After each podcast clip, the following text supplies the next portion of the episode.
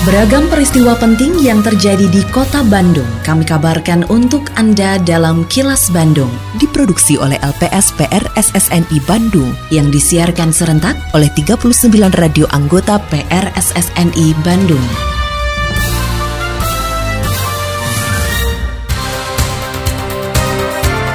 Sejumlah informasi aktual kami hadirkan untuk Anda dan inilah informasi utamanya.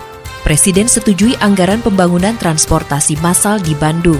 DPRD siap berkolaborasi dengan Badan Pengelola Cekungan Bandung.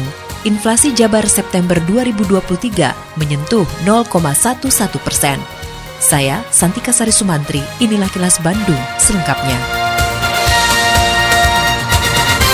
Presiden Republik Indonesia Joko Widodo telah menyetujui anggaran sebesar hampir 11 triliun rupiah untuk pembangunan moda transportasi massal di kota Bandung. Penjabat Gubernur Jawa Barat Bey Mahmudin mengatakan pembangunan moda transportasi massal di Bandung tersebut segera terwujud karena studi kelayakan sudah dilakukan beberapa tahap, tinggal melakukan groundbreaking. Transportasi massal yang utama akan dibangun dari barat ke timur dengan menggunakan LRT, sedangkan dari utara ke selatan menggunakan mode BRT. Menurut Bay, kedua jenis moda tersebut diupayakan akan berbasis kendaraan tenaga listrik. Eh, saya sih ini groundbreaking, mudah-mudahan karena kan studi sudah terlalu banyak ya, studi itu sudah terlalu banyak, jadi tinggal groundbreaking kenapa sih gitu. Dan kemarin Pak Presiden dengan anggaran 10,9 triliun sudah menyetujui, jadi tinggal di teknik-teknis detail-detailnya yang harus segera disiap oleh makanya saya minta Pak Sekda sebisa mungkin kalau tahapannya lancar itu minggu depan mungkin dengan Kementerian Perhubungan minggu depan dengan Kemko Marves baru dengan Kementerian Keuangan yang pasti iya. bukan APBD ya ya mungkin mudah-mudahan APBN Datangnya musim kemarau berdampak terhadap berkurangnya pasokan air bersih kepada pelanggan PDAM Tirtawening Kota Bandung meski berbeda-beda kondisinya. Oleh karena itu, sebagai bentuk kepedulian perusahaan kepada masyarakat, Perumda Tirtawening Kota Bandung mendistribusikan air bersih melalui mobil tangki bagi pelanggan dan masyarakat di sejumlah wilayah pelayanan. Direktur Utama Perumda Tirtawening Kota Bandung, Soni Salimi mengatakan, distribusi air terpaksa dilakukan menggunakan mobil tangki karena jaringan perpipaan terganggu seiring produksi air bersih yang turun hampir 50 persen. Sony menyatakan distribusi air bersih akan berlangsung hingga air baku normal atau hujan kembali turun di wilayah Cekungan Bandung.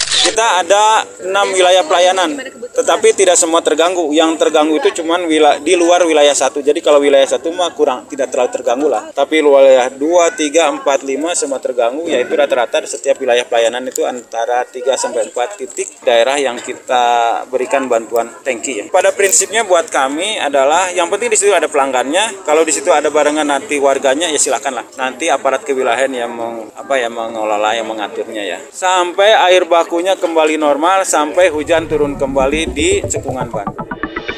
Suara Ketua DPRD Kota Bandung dan politisi PKS Teddy Rusmawan. Ketua DPRD Kota Bandung Teddy Rusmawan menegaskan DPRD Kota Bandung siap berkolaborasi dengan Badan Pengelola Cekungan Bandung untuk mengatasi masalah krusial di wilayah Bandung Raya. Menurutnya berbagai persoalan di Bandung Raya tidak bisa diselesaikan sendiri oleh satu wilayah. Teddy mencontohkan masalah minimnya transportasi publik yang layak di kawasan Bandung Raya, sehingga mengakibatkan kemacetan lalu lintas pada waktu dan lokasi tertentu. Untuk itu diharapkan ke depannya ada sistem transportasi yang terintegrasi di Bandung Raya. Politisi PKS ini juga berharap tidak hanya pemerintah daerah yang dilibatkan, tapi para wakil rakyat di DPRD pun dapat diikut sertakan dalam penyusunan berbagai solusi terkait masalah di wilayah cekungan Bandung. Pasalnya Dewan berkepentingan dalam pembahasan dan penyetujuan anggarannya. Jadi ketika kami mendapatkan informasi bahwa di Provinsi Jawa Barat ada pembentukan Badan Cekungan Bandung, Badan Pengelola BPC Bandung, Badan Cekungan Bandung dengan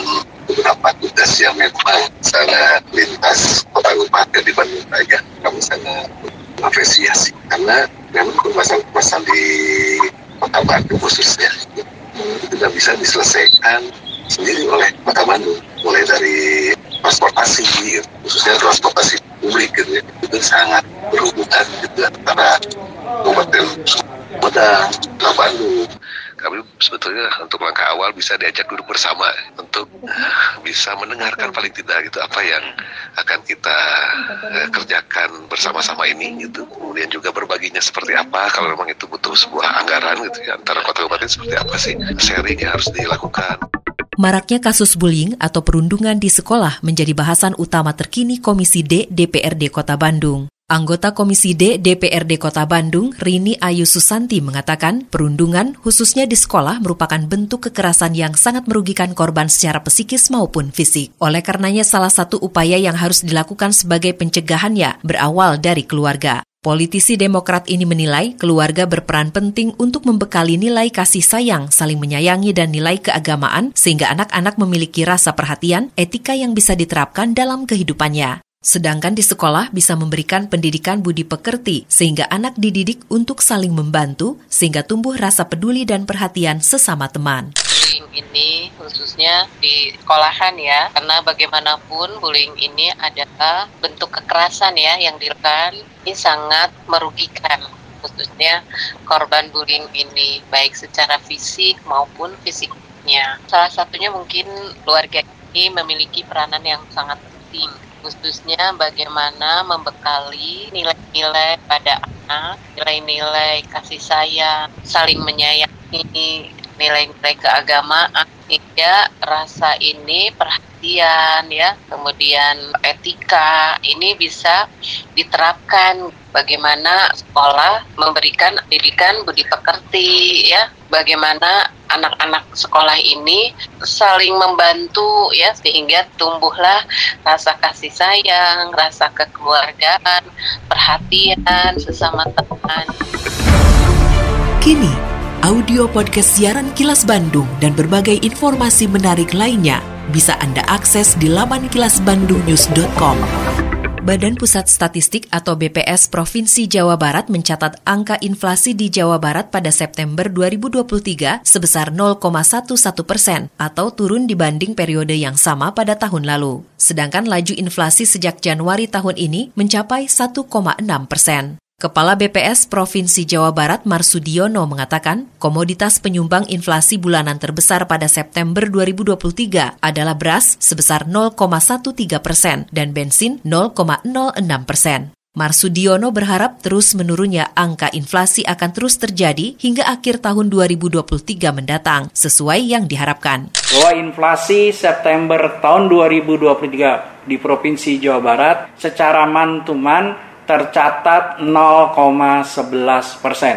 Angka September ini memang jauh lebih rendah dibandingkan dengan posisi September tahun sebelumnya mencapai 1,21 mudah-mudahan angka inflasi khususnya di Provinsi Jawa Barat dapat terkendali dengan baik. Yang memberikan andil inflasi yaitu disumbang dari beras yang mempunyai andil sebesar 0,1328 PLN mengusung tiga konsep dasar energi sebagai sumber pembangkit listrik yang akan dikembangkan di masa depan. Direktur Legal dan Manajemen Human Capital PLN Yusuf Didi Setiarto di Bandung mengatakan tiga konsep dasar pembangkit tersebut adalah panas bumi, air, dan gas alam. Ketiga model pembangkit akan dikembangkan dan menjadi penunjang dari sumber pembangkit terbarukan, yaitu tenaga matahari dan angin. Menurut Yusuf, gagasan PLN tersebut sudah diajukan ke pemerintah dan saat ini masih menunggu kepresnya.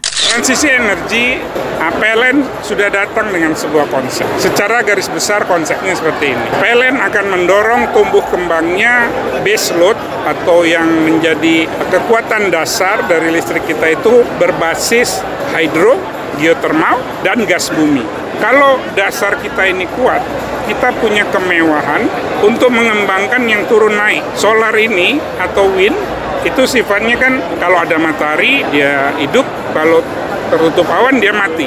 Yang wind turbin juga gitu. Kalau ada angin dia putar, mati angin dia mati.